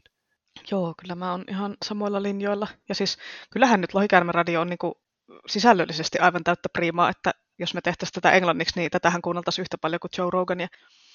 Mutta no valitettavasti sitten just nämä äänitekniset asiat, niin niiden laatu ei ole sitten ollut ihan yhtä korkealla tasolla kuin Joella. Mutta tietenkin tehdessä oppii ja kehitystä nyt on onneksi tapahtunut ja ensi syksynä pitäisi ehkä olla sitten paremmat tekniset vehkeet ja mikrofonitkin käytössä, että voi olla, että äänenlaatukin sitten paranee yhtä korkeatasoiseksi kuin muu sisältö. Niin, ja tietysti ylipäätään olisi hyvä tietää etukäteen ihan kaikki mahdollinen. Eli just, että mitä tekniikkaa tarvitaan ja miten paljon minkäkin kanssa säätämiseen menee aikaa ja mistä kannattaa tehdä jaksoja. Ja elämäntarkoituskin olisi ihan hyvä siellä välissä tietää vaikka. Mutta pientä ennakkotietoahan meillä nyt ylipäätään oli, koska Inna oli tainnut käydä just joskus silloin aloituksen aikoihin sellaisessa podcast-koulutuksessa, missä oli kerrattu just yleisimpiä juttuja, mutta käytännön jututhan ne melkein kaikissa tekemisissä on, mitkä joutuu sitten lopulta kuitenkin itse testailemaan, että ei sitä voi silleen niin kuin oikeastaan minkään ohjeiden mukaan. No kyllä nyt jotain voi etukäteen vähän miettiä, mutta harvoinpa se kaikki tulee sitten eteen jossain vaiheessa käytännön tasolla kuitenkin. Joo, se oli hyvä se koulutus, että kyllä sieltä sai niin kuin hyviä vinkkejä, mutta pakkohan nämä on niin kuin just itse yrityksen ja erehdyksen kautta sitten opetella. Sitten tämä liittyy vähän tähän seuraavaan kysymykseen, eli millaisia terveisiä vinkkejä kertoisitte podcastin aloittamista harkitseville? No mä itse voisin ainakin lähettää sellaisia terveisiä, että jos mietit tai mietitte, että aloittaisikohan podcastia, niin aloittakaa vaan ihan ihmeessä. Että yllättävän vähällä pääsee alkuun ja ei se nyt ole niin vakava, jos alussa on pientä säätämistä. Että varsinkin jos sulla on joku uniikimpi kiinnostuksen kohde tai harrastus tai jotain muuta, niin sitä isommalla syyllä kannattaa vain jakaa se oma innostus, vaikka sitten podcastin kautta. Ja vaikka aihe olisi ihan vain joku perinteinen tai omasta mielestään ihan tavallinen, niin kyllä se oma innostus tarttuu silti niihin kuulijoihinkin, jos sä oot innostunut tai kiinnostunut kovasti jostain asiasta. Ja tietysti vinkkinä voisi sanoa, että kannattaa ihan rauhassa sit tutustua erilaisiin nauhoitus- ja editointisoftiin. Niitä on tosi paljon. Ja miettiä sitten, että mikä olisi hyvä itselle. Esimerkiksi joku Audacity on hyvä perinteinen semmoinen audio-ohjelma, kohtalaisen simppeli, mutta jos aikoisi tehdä jotain ihan HC-laatua, niin ei välttämättä se paras. Että niitä vaihtoehtoja on kyllä ja kannattaa niitä katsella ihan ilman kiirettä. Kyllä, joo, minäkin sanoisin ekaksi vinkiksi, että hankkikaa kunnon vehkeet. Tosin, jos ei tiedä niin kuin ihan, että miten kauan jaksaa sitoutua siihen podcastin tekemiseen, niin tietenkin voi miettiä, että paljonko haluaa laittaa rahaa esimerkiksi siihen mikrofoniin, kun siihen nyt voi laittaa rahaa 20 € tai 2000 €, että mitä tahansa siltä väliltä. Ja siis kyllähän hyvän podcastin voi tehdä vaikka puhelimella äänittämällä, jos onnistuu niin kuin saamaan semmoiset olosuhteet sinne äänityspaikkaan, että ei niin kuin kaiju hirveästi, että menee just johonkin kaappiin tai johonkin, mutta kyllä se varmasti auttaa, kun on kunnon vehkeet.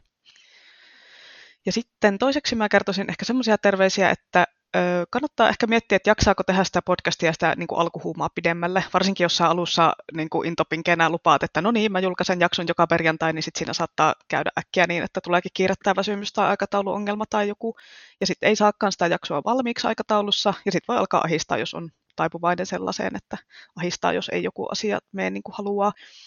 Eli kannattaa varmaan jonkun verran tehdä jaksoja varastoon ensinnäkin, että ei tuu sitä paniikkia, kun ei ehikään tai jaksakaan nauhoittaa silloin, kun sun pitäisi. Mekin oltiin nauhoitettu vissiin 3 jaksoa ennen kuin ensimmäistä edes julkaistiin, ihan sillä, että on jotain bufferia siinä. Mä oon ruvennut kuuntelemaan tosi montaa podcastia, joita on just jaksettu tehdä sellainen 5-10 jaksoa, jotka on julkaistu tosi nopealla tahilla kerran viikossa, ja sitten on niin kuin into hiipunut tai tullut muuta ongelmia, ja sitten ei olekaan tullut enää lisää jaksoja, niin se on vähän ikävää. Eli tosiaan kannattaa tehdä pari jaksoa valmiiksi ja katsoa, että miten paljon siihen oikeasti menee aikaa editointeineen ja somen promoaamisineen ja kaikkineen ja katsoa, että jaksat sä oikeasti tehdä jakson joka viikko tai ees kerran 2 viikossa niin kuin vapaa-ajalla, että se kannattaa ottaa huomioon. Joo, se olisi melkein ideaali tilanne, että saisi talteen niitä tai olisi aikaa ja rauhaa tehdä sille, että useampi jakso vaikka samaan syssyyn. Niin, ihan vaikka 10 jaksoa voi tehdä niin kuin, ja sitten alkaa siitä tekemään, että varsinkin jos meinaa tosiaan julkaista silleen tosi usein. Niin, kyllä. Ja 3. mä sanoisin, että unohda kaikki, mitä mä äsken sanoin, ja tee vaan. Varsinkin jos sä et aio tehdä sitä sun podcastia silleen kaupallisesti tai tavoitteellisesti, että semmoiset kaupalliset ja oikein niin kuin tuottamalla tuotetut podcastit, joita ammattilaiset toimittajat tekee ammattilaisessa studiossa, niin ne on ihan erikseen, että me ei tietä semmoisista mitään.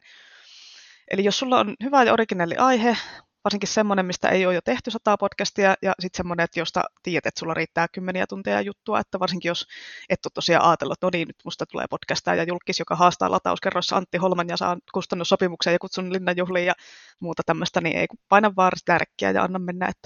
Ja jos ainut syy on se, että miksi et voi tehdä podcastia, vaikka haluaisit, on se, että et kestä kuunnella sun omaa ääntä, niin ensimmäisen jakson editoinnin jälkeen sä oot niin tottunut siihen, että sä et jaksa enää välittää. Voin luvata sen. Jep. Sitten vielä yksi kysymys Lililtä, eli mitä muuta teette kuin podcastia? Eli kiinnostaisi joku semmoinen päiväinen kirjastonhoitajana kuvailu ja fiilistely sekä pre-korona-aikana että nyt näin maailmanlopun melskeissä. Eli aloitellaan pre-koronalla.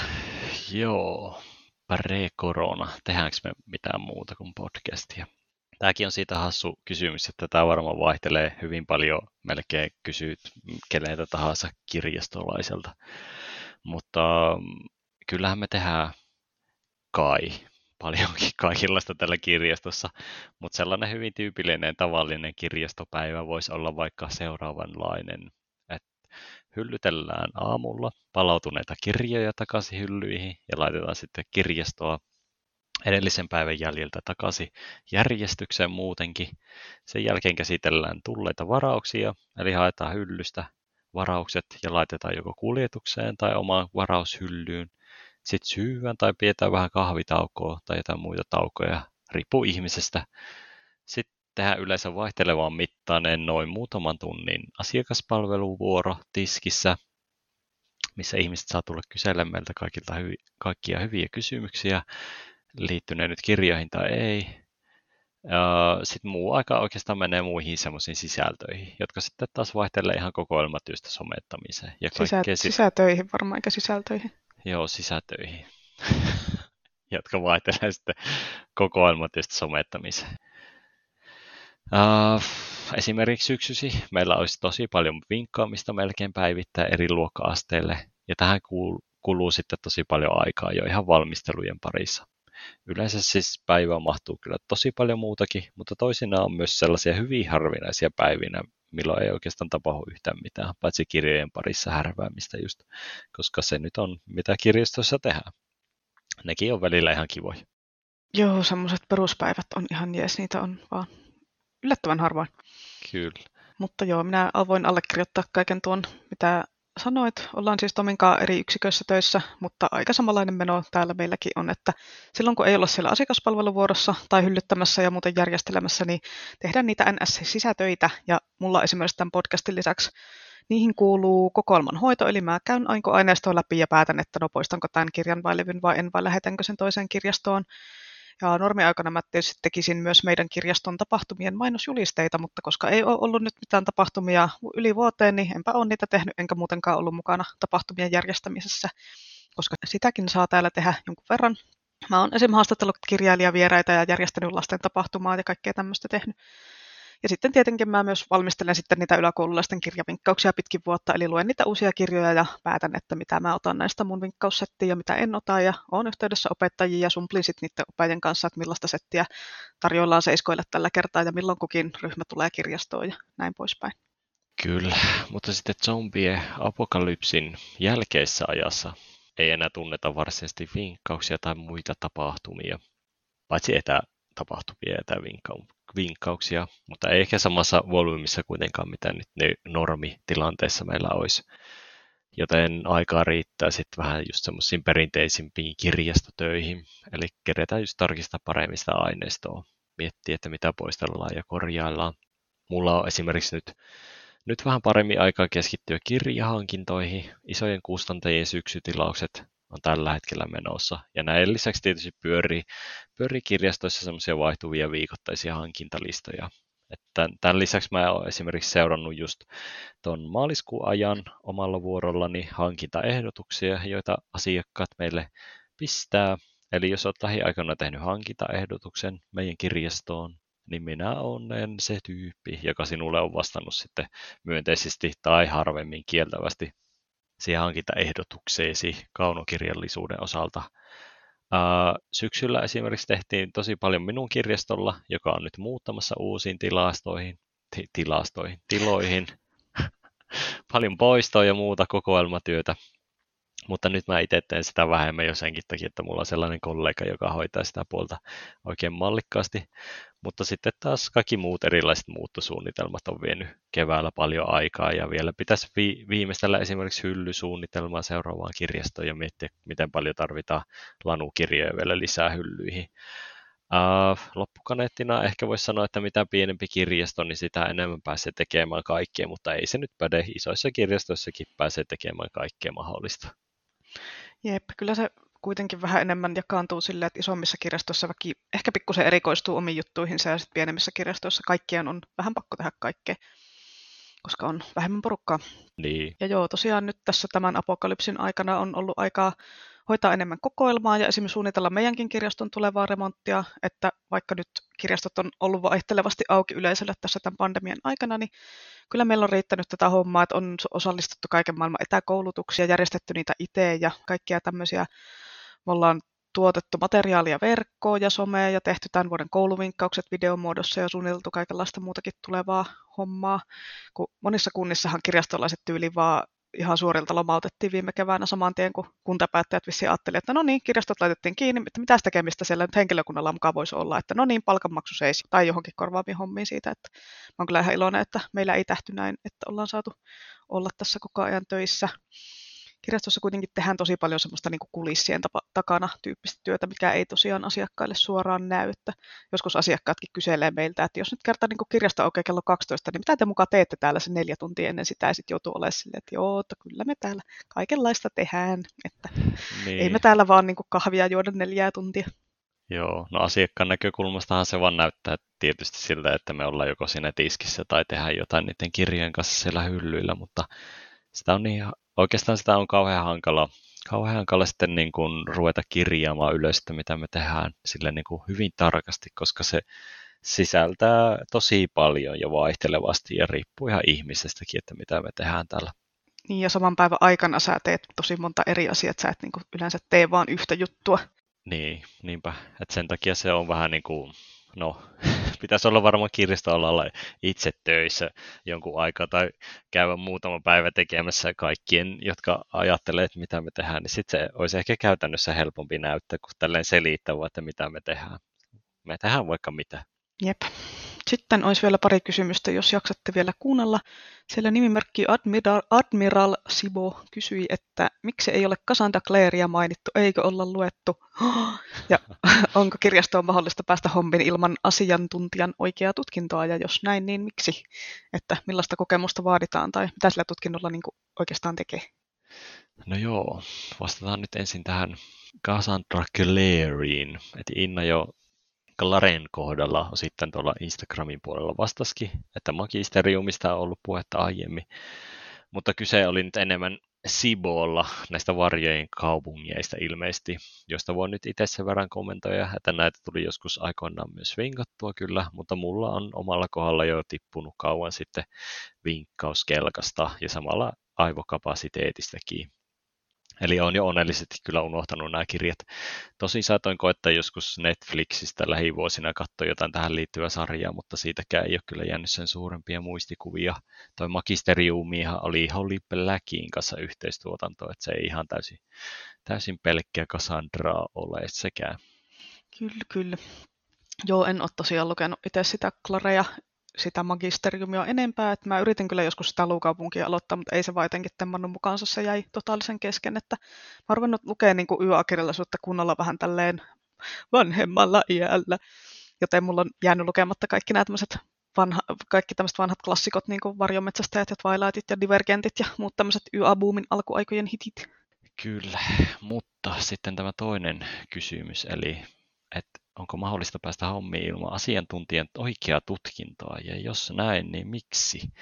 Ja millaista kokemusta vaaditaan tai mitä sillä tutkinnolla tekee? No tämä nyt on sen verran monipuolinen ja polveileva kysymys, että tähän tulee nyt tämmöinen pieni räntti, ja mitään tyhjentävää vastausta ei varmasti tähänkään anna, mutta ainakin jonkunlaisen vastaukseen. Kirjastoon töihinhän on monta polkua, ja tutkinnon on semmoinen niin sanottu käytännön hyödyllisyys oikein isoilla kirjaimilla. Se vaihtelee vähän sen koulutuksen mukaan. Mutta tutkintoa tarvitaan erityisesti sen takia, että laki on jo kirjattu ammattinimikkeelle tietyt vaatimukset, jotka sitten täyttyy sieltä tutkintoa suoritellessa. Sitten on esimerkiksi ammattiopisto- ja ammattikorkeakoulupohjaisissa tutkinnoissa tähdätään suoraan niin kuin joko kirjastovirkailijan tai kirjastonhoitajan ammatteihin. Opiskelen sitten tätä alaa myös silleen käytännönläheisesti. Näin olen tämän ymmärtänyt. Kerro Inna, jos on väärin tämä. Kyllä olet mun mielestä ihan oikeassa. Kyllä. Ja sitten kirjastoalalle voi päätyä myös suorittamalla oikeastaan minkä tahansa maisterin tutkinnon ja siihen päälle sitten 60 opintopistettä kirjastoalan opintoja, jolloin saa kirjastoalan pätevyyden. Et ehkä tällainen yleisempi vastaus voisi kuitenkin olla, että nykymaailma on sellainen, että enää ei löydy kovin paljon työpaikkoja, joihin pääsisi tavallaan työn kautta sisään ja voisi sitten oppia sen ammatin töitä tekemällä. Varmasti näin saataisiin kirjastoalalle oikein päteviäkin ja innokkaita työläisiä, mutta ajat ja vaatimukset on tällä hetkellä tällaiset.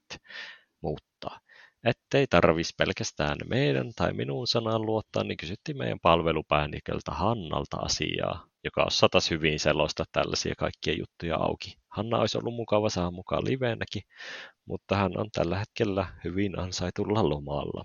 Mutta mä nyt kasasin tähän liittyviä tärkeimpiä pointteja häneltä. Ja yksi on nyt tähän opintoihin liittyvä asia. Että just, että suurimpaan osaan kirjaston vakituisista tehtävistä edellytetään kirjasto- tai informaatioalan koulutusta, jonka voi sitten hankkia noilla edellä mainituilla muodoilla. Mutta sitten näihin liittyen on myös mahdollista työssäoppimismuoto, jossa suuri osa opiskelusta on työskentelyä kirjastossa ja siinä samalla oppimista. Eli käytännössä voi myös opiskella näinkin. Ja sitten toinen tärkeä pointti, mikä tuli Hannalta, on se, että kirjasto- ja informaatioalan tutkinto opettaa ylipäätään ymmärtämään, hankkimaan ja jäsentämään ja järjestämään ja arvioimaan tietoa, informaatiota ja kokoelmaa. Et me ollaan tällä kirjastoalalla tosi paljon tiedon ja informaation kanssa tekemisissä. Et se on hyvä jo ymmärtää sinne vaiheessa, jos kiinnostaa kirjastot ja kirjastoalaa. No, riippuu tietysti, että kiinnostaako olla enemmän yleisessä kirjastossa töissä vai sitten vaikka jossain tieteellisessä kirjastossa. Mutta niin, että kannattaa ymmärtää se myös, että myös yleisessä kirjastossa joutuu tekemään muuta kuin kaunokirjallisuutta. Kaunokirjallisuuden parissa olemaan töissä, että siihen liittyy kaikenlaista opastusta ja neuvomista sun muuta, että pitää olla vähän niin kuin kiinnostunut sellaisestakin puolesta. No, tärkeää on myös tämä, Hannan sanoin, ja myös minun mielestä on tärkeää, että se tutkinto kertoo niin kuin ylipäätään sitä työntekijän motivaatiosta hakeutua just sille kirjastoalalle. Että se auttaa sitä tuoretta kirjastoammattilaista verkostoitumaan ja tekemään yhteistyötä muiden ala-ammattilaisten kanssa, josta me ollaan kirjastolaiset maan kuuluja. Me tehdään paljon yhteistyötä muidenkin kanssa. Ja oikeastaan se meidän koulutuskin on sellainen monipuolinen, että se myös auttaa meitä olemaan tekemisissä monenlaisten asioiden ja alojen kanssa. Niin, ja sulla olikin, Inna, tästä motivaatiosta myös näkemys. Joo, tämä oli ihan hyvä just toi motivaatiopointti siinä koulutuksessa, mitä mä en sille ollut aikaisemmin tullut ajatelleeksi, ennen kuin just Hanna sanoi joskus tästä, että se tosiaan niin kuin mittaa sitä sen ihmisen motivaatioa semmoista, että haluatko se oikeasti olla tällä alalla, että on jaksanut käydä sen koulun ja näin, ja niin kuin oikeasti niin kuin nähnyt vähän sitä, että mitä se oikeasti on, että ei vaan ajattele, että siellä kirjastossa vaan laitellaan kirjaa hyllyyn ja lalala, että kun ei se ole niin kuin semmoista, että siinä työssä on niin paljon muutakin, niin se koulutus vähän niin kuin mittaa myös sitä, että onko sulla niin kuin motivaatio myös muihin asioihin kuin niihin semmoisiin ulospäin näkyviin kivoihin juttuihin. Niin, kyllä niin kuin ehkä joutuu sellaisen niin kuin tavallaan jonkunlaisen pettymyksen kuitenkin aiheuttaa sellaisille ihmisille, jotka ajattelevat, että kirjastoalaa olisi pelkästään vaan niitä kirjoja nykyään. Ei se ehkä ole koskaan ollut edes sitä. Että se alkuperäinen ajatus on jo ollut tuo ihmiset sen niin kuin kirjallisuuden ja tiedon äärelle jo silloinkin, kun kirjastoja ollaan havailtu ihan ekoja. Että ei se silloinkaan ole pelkästään ollut vaan sitä, että ota tämä Päätalo tästä lainaa, se on ihan hyvä kirja. Että niin kuin kirjastoalalla on niin paljon kaikkea muutakin, että en tiedä, kannattako enää nykyään hakeutua pelkästään vaan sen takia kirjastoalalle, että pääsee olemaan pelkästään kirjojen kanssa. Ehkä sellaisiakin kirjastoja on vielä olemassa, mutta hyvin harvassa. Niin, mutta sitten kannattaa myös muistaa se, että vaikka et sä olisi mikään hirmu lukija ja näin, niin sä voit silti olla kirjastossa töissä, koska siellä on niin paljon kaikkea muuta. Että se, että markkinoidaan kirjastoa työpaikkana vaan niille, jotka lukee paljon, niin se on vähän silleen mennyttä maailmaa, että täällä niin kuin kuitenkin aika paljon tehdään, siis tietotekniikka on koko ajan meidän työssä semmoinen, mitä pitää ymmärtää. Tässä joutuu aika paljon niin kuin, tai pääsee esiintymään ja olemaan esillä ja tämmöistä, että jos semmoiset asiat on niin kuin semmoisia, mitä ei kestä yhtään, että ei niin kuin halua koskea tietokoneisiin ja ei ikinä halua olla ihmisten edessä, niin silleen niin kuin, ei se ehkä kirjasto ole se oikea paikka olla töissä, että varsinkin tietyissä kirjastoissa, niissä pienissä, missä kaikki on pakko tehdä kaikkea, niin sit se on vähän huono, jos siellä on yksi ihminen, että en ikinä osaa tietokoneiden kanssa mitään, enkä suostu opettelemaan, niin se on vähän silleen, että ei se oikein toimi. Niin kyllä, meidänkin alan vaatimukset koko ajan kasvaa, niin kuin monella muullakin alalla, että ei olla siinä mielessä mikään erityinen poikkeus. No sitten tietysti vielä muutama pointti Hannaltakin, että ihan tämmöisten puhtaiden kirjastoihmisten lisäksi on kirjastossa kyllä työskentelee niin kuin muutamia semmoisia ei niin kuin kirjastoammattilaisia, mutta ammattilaisia omalla alallaan toki hekin. Eli meillä on esimerkiksi viestinnän asiantuntija talossa, hallintosihteeriä, taloussihteeriä, vahtimestareitakin tarvitaan totta kai, että saadaan kirjastopalvelut järjestettyä kuntalaisille niin kuin kuuluukin. Ja sitten esimerkiksi osassa informaatikkojen tehtäviä, jotka on niin kuin näitä meidän korkeimpia tehtävän nimikkeitä niin ja verkkopalveluissa tietysti on mahdollista työskennellä myös jollain muulla koulutuksella kuin kirjastoalan koulutuksella. Tämä taas riippuu ihan siitä, että miten se tehtävä suuntautuu. Et jos tästä räntistä oli nyt iloa ja vaikka ei oiskaan, niin kyllä se nyt ainakin jotain infoa on. Kyllähän kirjastoalalle suuntautumista ylipäätään on netti täynnä pullollaan tietoa ja voi toki kysyä joltain muultakin ihmisiltä, niin, mutta todennäköisesti aika saman tyylisiä vastauksia saa tähän kysymykseen. Jep, mutta mennään tästä kirjastotyöasiasta vielä muutaman kysymyksen verran eteenpäin. Älkää olko huolissanne, kohta loppu.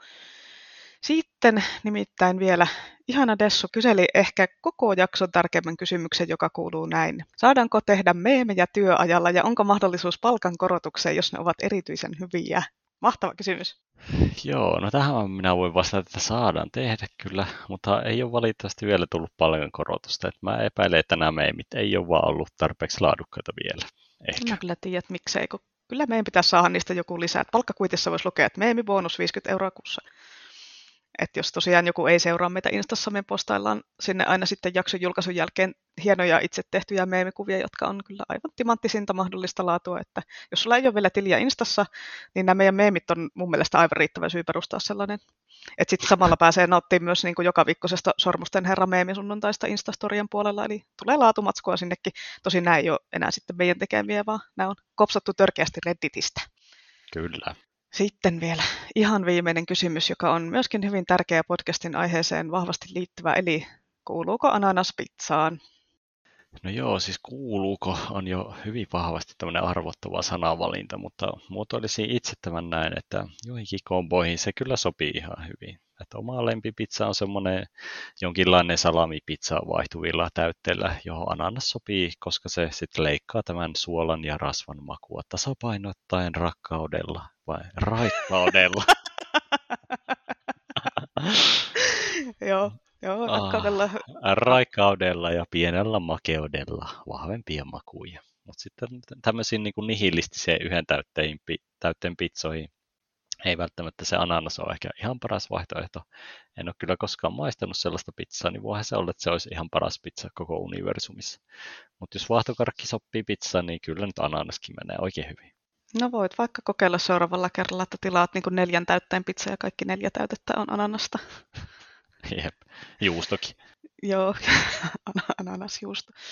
Joo, no en tiedä, mä en tosiaan tiedä kyllä tuosta vaahtokarkista, että onhan niitä siis tosiaan semmoisia jälkiruoksi tarkoitettuja pizzoja, mihin tulee ties mitään suklaata ja vaahtokarkkia ja muuta tämmöistä, mutta en mä ihan suolaiseen pizzaan laittaisi vaahtokarkkia ehkä. Mutta no, itse kysymykseen vastaan, että kuuluu, mutta vain itse tehtyyn pizzaan. Jos mä tilaan pizzeriasta niin kuin pizza, niin sit siihen tulee täytteeksi kana, herkkusieni, aurinjuusto, punasipuli ja sitten päälle päärnaisekastike, joka on omassa lähipizzeriassa onneksi kuuluu siihen valikoimaan. Ja se on sen verran lyövätyn kombo, että ananas olisi kyllä vähän liikaa, mutta jos mä teen itse kotona pizzaa, niin sitten niin pitää olla ananasta ja vihreätä tapaskoa. Ohoho, vitsi nousee vesikielelle, kun miettii jotain pizzaa, alkaa valua suupielestä kohta. Kyllä. Mutta alkaisikohan tämä jakso olla pikkuhiljaa tässä? Laitetaan hommapakettia ja mennään pizzalle. Tai no, ei tässä kyllä nyt mihinkään pizzalle voi lähteä, kun töitä pitää tehdä yhyy. No joo, joskus sitten ehkä onnistuu tällainenkin. Mutta nyt taas kyllä alkaa tuo jakson pituuslukemat näyttää semmoista numeroa, että ei tähän taida enää viittiä mitään kuukauden suositusta. Mutta suositellaan sitten ensi jaksossa, jos saadaan nyt siihenkään mahtua, koska siitä todennäköisesti tulee jotain 2 tuntia pitkä. Koska ensi jakso on sekä tämän kakkoskauden viimeinen, että myöskin kauan odotettu Buffy the Vampire Slayer-teemajakso, jonka mä siis sitten teen yhdessä meidän kakkoshostin Jonnan kanssa, kun Tomilla on kirjaston muuton kanssa niin paljon hommaa, että ei se kerkeä meidän kanssa mitään jaksoa tehdä. Eli onko sulla tämmöisiä hyviä viimeisiä sanoja tai terveisiä tai muita asioita, jotka haluat meidän kuulijoille kertoa, koska sä pääset seuraavan kerran ääneen vasta syksyllä. No joo, siis Keliankaan kirjasto tosiaan muuttaa tuossa kesäaikana uusiin tiloihin ja tässä keväällä riittää vielä kaikenlaista puuhaa tähänkin liittyen. Eli minun puolesta katsellaan sitten joskus ensi syksynä uudestaan näitä podcast-juttuja. Että ihan mukava, kun olette kuitenkin jaksanut kuunnella näitä meidänkin höpinöitä edelleen. Puffyn kohdalla en valitettavasti kerennyt tässä nyt oikeastaan omasta mielestä kertaille sen verran riittävästi, että kerkeisi jollain järkevällä tasolla olla mukana jaksossa, koska Puffyn kohdalla vain paras on tarpeeksi hyvä taso. Eli ei yhtään paineita nyt teille sitten ensi jaksoa ajatellen, mutta eikä sitä muuten oikein hyvää kevättä ja kesää kaikille ja lukekaa nyt paljon kirjoja ja chillailkaa ja ottakaa rennosti. Ja eihän sitä koskaan tiedä, jos tulee joku spesiaali kesälläkin. Ehkä jotain lyhyyttä voisi suunnitella. Niin, ollaanhan me kokonaista 1 kuukausi kesällä samaan aikaan töissä, kun kyllä ollaan eri kuukausina kesälomalla, mutta kerkehän siinä. Ehkä mennään puistoon, otetaan sinne vähän limpparia mukaan ja nauhoitetaan siellä joku. Puistojakso. Kyllä, mutta pussi, ei. Kaljajakso. No ei. Ei ainakaan työajalla. Ei minulla tämän enempää.